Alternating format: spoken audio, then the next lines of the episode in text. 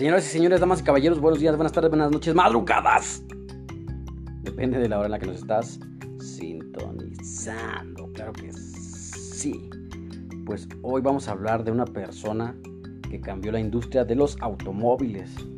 Esto fue en el siglo XX, pero a base de este esfuerzo que él realizó, los automóviles han cambiado a futuro y precisamente él nació en una granja. Yo quiero hablarles de personas que, tienen casi desde cero y que empiezan, pero por su perseverancia logran cosas excelentes y extraordinarias que a la vez y hasta la actualidad nos han enseñado y nos sirven para trasladarnos, por ejemplo, en este caso.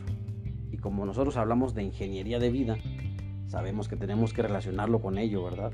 Te estoy dando ejemplos, te estoy dando herramientas para que tú lo tengas presente y que sí se pueden hacer las cosas. Bueno, no lo hagamos tan largo, vámonos directo al grano. Yo te quiero hablar sobre este personaje. Lo vas a ir adivinando a lo mejor con el transcurso de lo que te voy diciendo y al ratito ya te lo voy a decir, lo voy a tener que mencionar. Pero date tus ideas, dime quién crees que sea. Y este personaje nació el 30 de julio de 1863 en una granja. Sus papás querían que él fuera granjero, que él se dedicara a, a los animales, que cuidara la granja cuando ellos ya no estuvieran, que se encargaran de todo esto. Pero él decía, no, es que hay algo más. Y una vez en 1873, cuando ya tenía alrededor de 10 años, vio por primera vez una máquina de vapor. En esta época, no sé si recuerdas la historia, estaba la revolución industrial en un auge muy específico, estaba creciendo más la industria. Entonces él por primera vez ve una máquina de vapor que esta la estaban utilizando para precisamente la agricultura. Y pues él dijo, ¿sabes qué? Voy a preguntarle a, esta persona que está maniobrando esta máquina para ver de qué trata, ¿no? Y desde ese preciso momento nació el gusto y la pasión por la mecánica y la ingeniería. Él ya se consideraba un ingeniero desde que estaba chavillo, desde que estaba chiquito. Él decía, no, yo quiero ser ingeniero y a lo mejor no, no obtuvo un título, a lo mejor este, generó maestría él solo, pero fíjate cómo es la vida, ¿no? Él ya sabía lo que él quería, él le gustó mucho esto, le apasionó y fue creciendo a base de, esta, de este contacto con esta máquina de vapor. En 1879 se fue a trabajar y como aprendiz estuvo con alguien este, especializado, le enseñó mecánica y después, como a unos tres años después, regresó a la granja, pero ahí consiguió un trabajo con, relacionado con esto mismo, ¿no? Él se encargaba también de arreglar relojes, este, arreglaba máquinas de vapor, era mecánico de máquinas de vapor y a esto se dedicaba y empezó, empezó a dar prestigio para él dentro, dentro de las personas y dentro de su población en donde estaba, lo que lo rodeaban. Él conoció a mucha gente, pero después él dijo, ¿por qué yo no, no puedo hacer más cosas? ¿Por qué no mejor voy a hacer algo para mí, para que yo también crezca, ¿no? Y después dijo, ¿sabes qué? Me voy a ir a Detroit. Se fue a Detroit y en Detroit consiguió un trabajo y aquí fue cuando él empezó a ganar un poquito de más dinero, ya tenía un poquito de más estabilidad económica, tenía más tiempo, ya creo que para estas fechas ya tenía un hijo, él se casó con una persona, una chava que se llamaba Jane Brad y tuvieron un hijo que se llamaba Edsel. A lo mejor ya sabes quién, de quién estoy hablando, ¿verdad?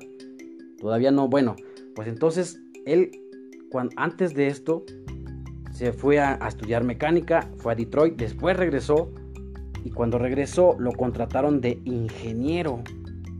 Estaba de ingeniero en jefe y ya tenía un poquito más de sueldo, ya ganaba mejor, pero todo esto que él estaba desarrollando, pues dijo, ¿sabes qué? Me voy a enfocar en hacer experimentos, voy a hacer una serie de experimentos y voy a tratar de hacer un carrito, empezó y empezó a hacer un carrito. Tenía experimentos con, motores, a él le gustaba mucho lo que te digo que es la mecánica. Entonces empezó a trabajar con motores, eh, empezó a, a construir motores y para 1896 fue que construyó su primer auto. Entonces él dijo, ah, sí se puede, se puede agarrar de aquí. Con estos experimentos, él realizó y construyó este primer auto. Este auto era de cuatro ruedas, era de, de motor a gasolina. Era, era un, auto muy, muy compacto, pero que funcionaba pues, para lo que ellos buscaban. A lo mejor él no inventó el auto, pero él quería desarrollar algo más para que él creciera, para que a lo mejor ya fuera mejor y para ayudar a las personas a que tuvieran movilidad, una mejor movilidad. Este auto no tenía reversa, solamente avanzaba hacia adelante. pero buscó inversionistas. Fíjate que él se, se empezó a relacionar, empezó a buscar gente que le gustara también estas este, este negocio, este, este camino que él buscaba y creó una compañía, su primer compañía que fue la que le generó todos sus ingresos y todas sus habilidades. Se llamaba Ford Motor Company. Así que ya sabes de quién estoy hablando, estoy hablando de Henry Ford. Entonces Henry Ford se asoció con gente muy importante en conjunto con los hermanos John y Horace Dodge. Aquí vamos a incluirlos porque Dodge, ellos, los hermanos Dodge, tuvieron mucha influencia en las ideas de Henry Ford. Estaban como un equipo, pero claro, siempre, siempre hay diferencias entre mentalidades o querían hacer otras cosas ellos y Ford quería hacer una, por ejemplo, Ford quería hacer una máquina o un, auto que fuera económico y que fuera sencillo. Y los hermanos Dodge querían hacer un auto que fuera caro y que fuera este, lujoso. Entonces, pues por eso tuvieron diferencias y mejor él decidió comprar la compañía. Casi la mayoría de las acciones las empezó a comprar, a comprar, hasta que logró ser él el mayor accionista de la compañía. Entonces él ya tenía las decisiones, él, era el, el presidente, como quien dice, poniéndose al frente de la compañía. En 1908, ya creando todo esto, realizaron el Ford T, que el Ford T este era un modelo se podía conducir fácilmente, era barato, era fácil de reparar, no había problemas. Y fíjate que tuvo tanto éxito este auto que lograron casi vender 250 mil unidades. Se vendía a 850 dólares, así salió al mercado. Pero como pasó el tiempo y pasó el tiempo, lo empezaron a vender más barato hasta que llegó a 500 dólares. Fue cuando hubo un poquito de distracciones entre que él estaba terco de que quería sacar, que él pensaba que su, su, modelo de carro, de auto, era el mejor, el que toda la gente lo quería, pero también estaban otras empresas como Chevrolet, que también estaban vendiendo autos y que estaban vendiendo también más, como General Motors fue cuando él dijo y él decidió hacer otro auto, otro modelo, dejó de producirlo y empezó y metió también un sistema que era a base de una línea de producción en cadena. ¿De qué trata esto? Que ponen, empiezan a construir el auto, lo van colgando y van metiéndole los aditamentos para que en base como a, una línea vaya avanzando y vaya haciéndose más productivo, que se haya más haya más producción de autos. En esas fechas no había nada de esto y entonces la gente se empezó a molestar y había mucha rotación de personal porque era demasiado, demasiado trabajo. Entonces él también, aparte de que, implementó esto, también implementó un modelo es súper considerable para la gente, para los que estaban los empleados.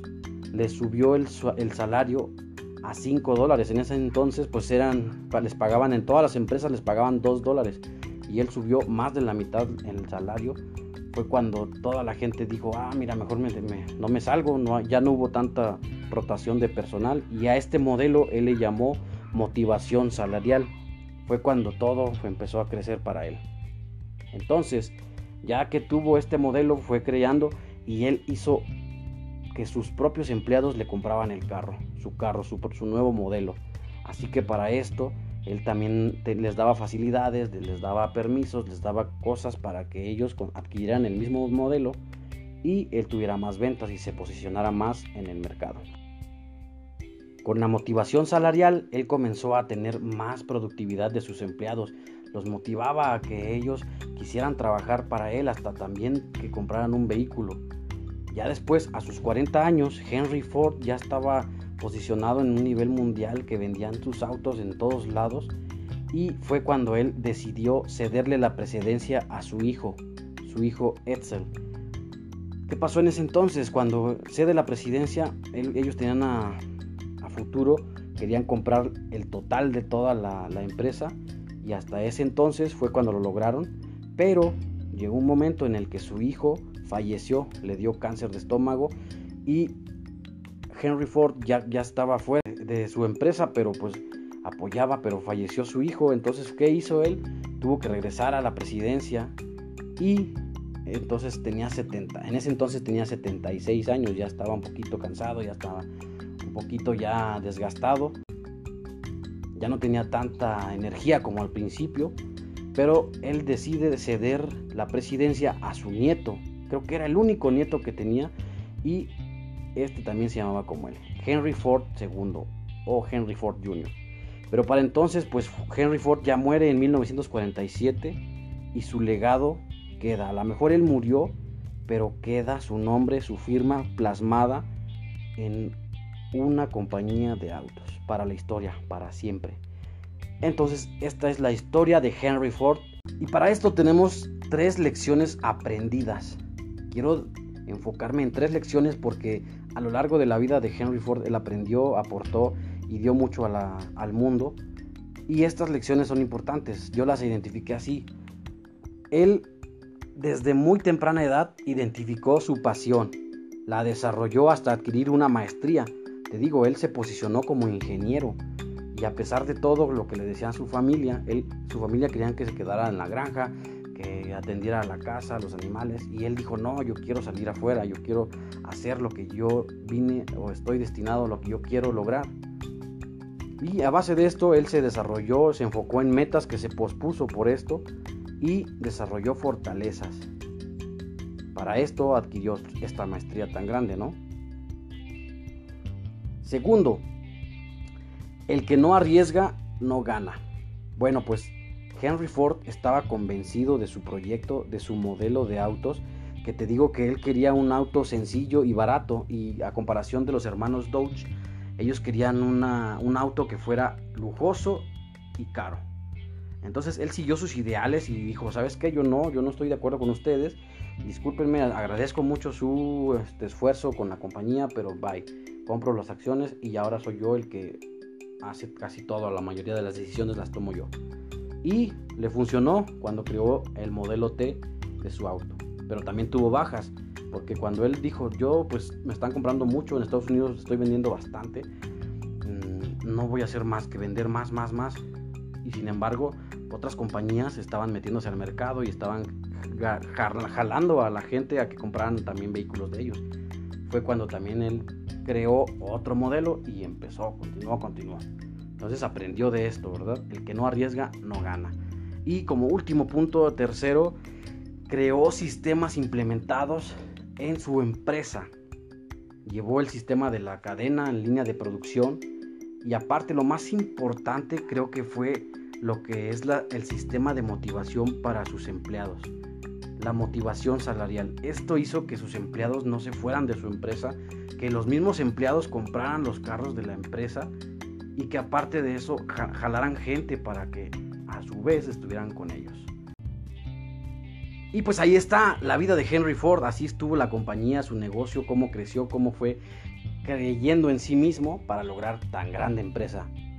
Espero que te haya funcionado y que lo anotes y que de mínimo una lección la tengas aprendida para que la apliques, la implementes y que esto te vaya generando que tú creas más en metas, que vayas relacionándolas y que las hagas. No solamente que las pienses, las hagas, te pongas objetivos y los realices. Así que ahí te quedó Henry Ford para la historia. ¿Qué seguimos? Pues bueno, yo nada más te quiero agradecer que me estés siguiendo en mis redes sociales. En Instagram estoy como arroba nuesi, N-U-H-E-S-I. Ahí sígueme, coméntame por favor porque es muy importante tu opinión para mí. Y también yo espero poder comentarte a ti sobre lo que yo opino. Así que sígueme en Instagram, sígueme en Facebook. También estoy en Facebook como NuesiJMZ. Y acuérdate que también estamos empezando en YouTube. Así que en, YouTube estamos como Nuesinue. Y bueno, a los amigos de Perú, de Argentina, de Costa Rica, muchísimas, muchísimas gracias. Eh, les mando un saludote y espero muy pronto estar en una plática con ustedes y que ustedes me retroalimenten para que también estemos creciendo entre todos. Así que nos vemos hasta aquí este episodio y a disfrutar el día porque es el único que tenemos. Sale, bye, chido, one.